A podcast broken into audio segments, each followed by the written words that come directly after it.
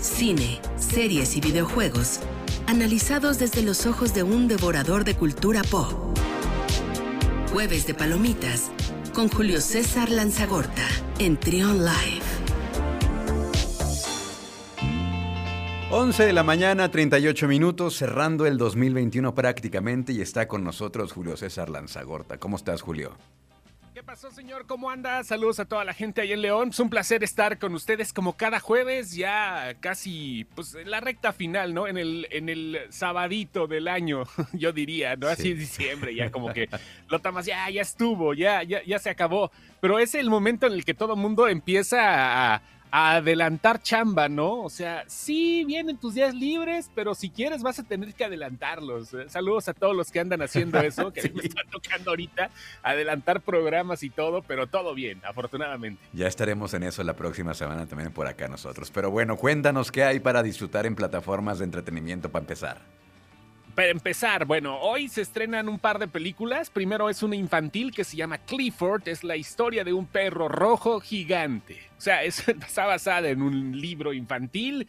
Y bueno, pues obviamente el mercado es para niños. Le ha ido muy bien en crítica, relativamente bien. No es la mejor película infantil del año, pero de todas maneras, si ustedes quieren ver al gran perro rojo, ya está en cines. Y también estrenan una película que llama la atención porque creo que es el primero, si no estoy mal, es el primer estreno, el primer musical de Steven Spielberg. Es un remake de una película de los años 60 que volvió famosa a una mexicana llamada Rita Macedo y que hasta este momento sigue siendo una de las consagradas de Hollywood. La película se llama Amor sin Barreras o West Side Story. Okay. Que es una cinta que habla entre el amor de un gringo en Nueva York con una puertorriqueña, ¿no? De hecho, es un guión galardonado por el premio Pulitzer y un Tony también, porque es una obra de teatro de Tony Kushner. Y pues es rivalidades, banditas juveniles en Nueva York de 1957 con Ansel Elgort, que tú recordarás por El aprendiz del crimen de Baby, la película, ¿te acuerdas? La de Baby, ¿sí la viste? Baby. El claro, el chavito, sí. Claro, el chavito, ¿no? Que Ansel también sale en la de esta película que también era un libro. Ay, el chavito tiene cáncer y es una pareja. Sí. Bueno, Ansel, que ya no es tan juvenil, ¿no? Bueno, sí, todavía está chabón, pero de todas maneras, la de Bajo la misma estrella, la del jilguero, también sale, salen varias, ¿no? Y ahora, bueno, pues se le da por cantar, este chavo sí se le da la cuestión musical, lo vimos en Insurgente también, en toda la saga de Divergente, todas esas ondas ahí lo vimos también. Y lo interesante es la estrella que está junto a él, que se llama Rachel Zegler. Tú vas a decir qué onda con esta chava, ¿no? La chava es de ascendencia latina, aunque tenga un nombre muy, muy europeo, ¿no? Rachel Zegler es como que el descubrimiento del año. Vamos a tener un efecto Zendaya con ella. O sea, Zendaya, aunque no sé por qué la critican mucho en México, a mí no sí me cae bien, muy, muy bien la chava, sí. ¿Verdad? Sí, pero no, se me hace raro que haya tanta crítica, pero vaya. Ok, el efecto que vamos a tener con esta chava es parecido. Se avienta, ya tuve la oportunidad de escuchar el soundtrack de la película lo escuché en Dolby Atmos, que es una reverenda chulada, ¿no? El soundtrack de la película de Amor sin Barreras, la nueva, canta hermoso, la crítica se ha volcado en halagos ante ella, y sobre todo te digo que tiene un efecto Zendaya porque viene para un par de películas importantes, Shazam Fury of the Gods, que llegará como una de las diosas enemigas de Shazam, del personaje de DC Comics, y va a ser la próxima Blancanieves. Ah, claro. Así como lo estás oyendo. La próxima Blancanieves que va a protagonizar la cinta con Gal Gadot, que va a ser la reina mala, ¿no? O sea, ahí viene, y esta película es el parteaguas. Obvio, es musical. Hay mucha gente que odia el género musical. Creo que tú eres uno de ellos. Sí, pues sí. No lo odio, pero de repente tanta canción sí te cansa, ¿no? Yo sí soy bien fan, exacto. Oye, soy bien fan. Ya me acordé de dónde sale Ansel Elgort, en la película de Bajo la misma estrella. Bajo la misma estrella. Ajá. Justamente es esa, ahí es donde sale y todo. Ya sabes cómo es este asunto. Y pues, preparándose para Baby Driver 2, ¿no? Que ya también están haciendo y todo eso. Bueno, están en preparaciones, a ver qué tal. Y pues es la que estrena, ¿no? Y Amor sin Barreras, West Side Story, justamente a 5 años de haber estrenado La La Land, le quiere quitar el puesto. Vamos a ver si es cierto, si lo logra, pero creo que ha tenido muy buena respuesta y pues es de Steven Spielberg. Bien o mal, ahí está el nombre del director, que es la película que tiene antes de sacar su película autobiográfica que la van a proyectar el año que viene, una película sobre la vida del pequeño Steven Spielberg. Vamos a ver qué tal. Bueno, ¿qué tal? Y quiero hablarte también rápidamente de una película que se llama El Poder del Perro. La estrenaron, ¿sí? O sea, sí, El Poder del Perro sí. Se escucha medio raro el nombre, ¿no? The Power of the Dog. Es una película que llega al viejo oeste, bueno, no al viejo oeste, al oeste, porque ya ni tan viejo era en 1925. En 1925 ya los vaqueros nada más arreaban vacas, no se dedicaban a otra cosa, ¿no? Y es la historia de un par de hermanos, uno es Benedict Cumberbatch, como lo conocemos como el Doctor Strange, ¿no? O sea, y como Sherlock Holmes. El otro es Jason Plemons, que es también Jesse Plemons, que es uno de los actores de Breaking Bad y que ha salido en varias películas y en varias series, que es un gran actor. Y hay una actriz que todo el mundo conoce como Mary Jane, es la señorita Kirsten Dunst, que vaya, regrese de una forma magistral. Y entonces en 1925 estos dos hermanos pues viven en una casa, son unos grandes ganaderos muy respetados en el estado de Montana. Y pues el cuate, el tipo que personifica Benedict Cumberbatch es pues odioso, ¿no? Y lo trata mal al hermano, pues uno es acá galanzón, ¿no? Y el hermano es así rellenito, todo pasivo y todo el asunto, ¿no?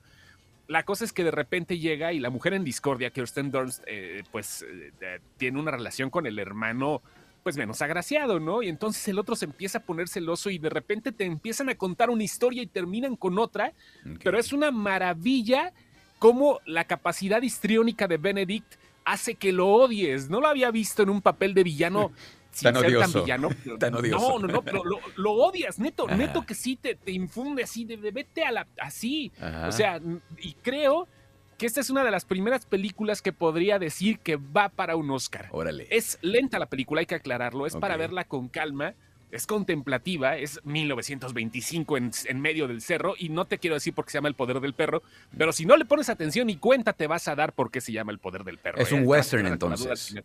Es un western, justamente, es un western muy interesante y va nominado. Es más, te podría asegurar ahorita que mínimo la nominación como mejor actor la tiene Benedict Cumberbatch por esta. Órale. Y también la tiene Kirsten Dunst por mejor actriz de reparto, así nomás. El Poder así del nomás, Perro, ya. Apúntenle. El Poder del Perro, apúntala. Está en Netflix, está de gorra. Y ya estrenan también mañana una nueva película de Sandra Bullock, que la estrena de Netflix también, aprovechando, no hablamos mucho de series ahorita, pero de películas sí. Se llama Imperdonable y es la historia de una chava que mata a alguien hace muchos años y cumple su condena, regresa y todo el mundo le empieza a molestar, ¿no? Oye, ¿pero por qué estás aquí? Si hiciste algo malo, pues sí, ya cumplí mi condena. Y tiene que regresar y llegar nuevamente a la hermana que perdió, porque ella crió a su hermana y obviamente la metieron al bote y la hermana se fue por otro lado, ¿no? Y tiene que regresar y todo esto. Y tiene, además de la actuación de Sandra Bullock, actores importantes como Viola Davis, que es una gran actriz, John Bernthal, que lo hemos visto pues en Punisher, por ejemplo, él fue Punisher. Y pues muchos más, ¿no? Que se estrena mañana en Netflix, así que hay que estar pendiente este fin de semana porque ya vienen las oscareables, igual que Don't Look Up con Leonardo DiCaprio. Se estrena el 24 de diciembre. Por ahí vamos, ¿no? Creo que bien. Imperdonable se llama este entonces. Imperdonable, Imperdonable. Mañana. Y creo que también podría ser una candidata para los premios Oscar. No sé, no la he visto, pero El Poder del Perro, sin lugar a dudas, ahí está. No hay duda. Está lista para poder ser candidata a los premios Oscar. Las predicciones de Julio ya. Con el poder del Julio. Muy bien. Oye, en cuanto a... Bueno, ya hablamos de cine, ya hablamos de series. En cuanto a videojuegos, algo importante que comentar. Falta algo nada más adelantar. Ya salió el primer avance de la reunión del especial de Return to Hogwarts de Harry Potter. Ya ahora sí se ven los tipos, ¿no? Ya grandecitos, ¿no? Platicando, oye, Ron, ¿qué onda? ¿Qué pasó? ¿Sí son los mismos? ¿Van a ser los mismos actores o son los de las...? No, sí, es una reunión, así como lo que pasó con Friends. HBO Max empezó a agarrar esto ya como... pues algo bien para el rating, ¿no? Porque si le saben a esto. Y van a juntar no nada más, no solamente van a juntar a los principales, a Daniel Radcliffe, a Emma Watson y a Rupert Grint, que por cierto le acaban de dar el protagonista para la nueva serie de Guillermo del Toro, del Gabinete de Curiosidades. Va a estar buena, y Rupert Grint, el mejor conocido como Ron, ¿no? Le van a dar ese protagonismo en la nueva serie de Del Toro. Y van a juntar no nada más a ellos, sino a otros actores, como pues llega Helena Bonham Carter, que es Bellatrix Lestrange, o Ralph Fiennes, que fue Voldemort, o Gary Oldman. Van a estar varios reunidos. La que no va a llegar es la autora, no va a llegar J.K. Rowling, porque pues la tienen medio apestada, ¿no? Es muy raro cómo te cancelan hasta de tus propias creaciones. Creaciones, pero así es el mundo en el que vivimos. Tenemos que acostumbrar hasta que todo se cancele. Va a estar chido, ¿no? Que los que cancelan, cancelen a otros y luego los cancelen a ellos. Una canceladera. Y tú además vas a estar aquí observando. Sí, una canceladera. Eso viene el 1 de enero, se estrena, pero ya está el avance. Lo pueden ver, el regreso después de 20 años a Hogwarts, cuando eran unos chamacos mocosos y ahorita ya son unos adultos que ya le deben te iba a decir al SAT, ¿no? Pero pues están en Inglaterra, no creo que haya SAT, ¿verdad? Tienen que pagar impuestos. Pero vaya, tienen que pagar impuestos de una u otra forma. Y hoy son los Game Awards, y no nada más vienen cargados de avances de videojuegos, sino también vienen con dos cosas importantes. El avance de la película de Sonic, la segunda parte, donde vamos a ver otra vez al erizo junto a Jim Carrey, y ahora con sus dos compinches que son Tails y Knuckles. Knuckles es una equidna, es un equidna guerrillero, ¿no? Que le va a dar la voz Idris Elba. Y bueno, pues viene el avance de la película que se estrena en el mes de abril. Le fue muy bien. A mí Sonic me gustó mucho. Creo que es una de las adaptaciones de videojuegos más entretenidas que ha habido en los últimos años. Uh-huh. Y también la serie de Halo. La serie live action de Halo con el jefe maestro y todo, pues que ya se va a presentar un avance y que le quieren dar con todo. Esa la van a presentar en exclusiva para Paramount Plus el próximo año. Te digo que ya cada uno está jalando para... Sí, cada quien está jalando agua para su mecate. Sí, para su molino, para su mecate. ¿Por qué no saqué la palabra mecate? No sé. No tengo ni idea. No sé. Ajá. Oye, pero es lo que habíamos visto con Paramount, porque venía muy bueno, a mi parecer, la oferta de Paramount, la plataforma estaba muy pobre, pero justamente lo que decías, poco a poco se van a ir haciendo de estas producciones, y esto suena interesante, lo de Halo, la serie, ¿no? Sí, claro. Es interesante, tiene mucha mitología detrás, porque pues a lo mejor dices, ay, Halo, pues el videojuego. No, ha habido novelas gráficas, ha habido libros de Halo, ha habido historias alrededor de toda la mitología que conlleva esto, que es salvar a la humanidad, y que es una pelea religiosa entre seres extraterrestres que buscan el dominio del universo por medio de creencias distintas. El Covenant, que es es un montón de cosas alrededor de lo de Halo. Por supuesto que da para esto, para esto y para más. O sea, de hecho yo diría que lo podría comparar con el Star Wars de los videojuegos, porque no nada más le metieron a la historia del juego en sí, sino que hay toda una filosofía detrás de la historia de Halo que va más allá del jefe maestro, que es el personaje, más allá de la marca de Xbox, que es el punto fuerte. Y ayer sacaron justamente la campaña. La campaña estuve jugando unas cuantas misiones, porque pues tampoco me ha dado mucho tiempo. Uh-huh. Pero lo bueno es que como trabajo aquí en casa, me vale gorrea y me canso y prendo el Xbox y luego ya media hora lo apago y me sigo trabajando. Sí, cómo no, qué bonito. Pero vale la pena. Ya ayer salió el juego principal, ya salió Halo tal como lo merecemos, ¿no? Tuvo un retraso de un año al principio. No, pues es que no tenemos tiempo, hay que rehacerlo. Sacaron un avance el año pasado porque lo querían lanzar al mismo tiempo de la consola y el avance estaba horrible. Todo el mundo se burló de cómo se veía, así en serio. Entonces Microsoft, pues, no sé si se haya enojado o no, pero dijo, no, mira, no te preocupes, date todo el tiempo que quieras para terminarlo. Es que luego piensa uno, es que los videojuegos, sí, pero no son enchiladas. Claro. Hay juegos que se tardan decenas bueno, a lo mejor 10 años sí ha habido juegos que se tardan en su desarrollo, como Grand Theft Auto 6. Pero vaya, así está este asunto que se toman el tiempo de hacerlo bien, si no va a pasar lo de Cyberpunk, ¿verdad? No queremos que pase eso. No, es que pasa con muchos juegos. Mira, los estudios se confían. ah, está bien, pero pues luego metemos un parche, ¿no? Sí, sí. Total, ahí lo descargan. Sobre la marcha. Sobre la marcha lo van descargando. Y fue una práctica que inició no hace mucho tiempo. Hubo un juego que se llamaba No Man's Sky, que salió muy gachito, muy feo, y que le han dado el seguimiento, la misma gente de ahí, ah, pues sí, vamos a darle seguimiento y todo eso, el mismo estudio. Y ahorita es un juego muy bueno, pero no lo fue en el momento del lanzamiento. Y ese es el problema que tienen este tipo de cosas, ¿no? El software ya está en línea, todo está en la nube y pues los estudios se confían, ¿no? Ah, vamos a lanzarlo, así es que ya quedamos, ¿no? Ya urge.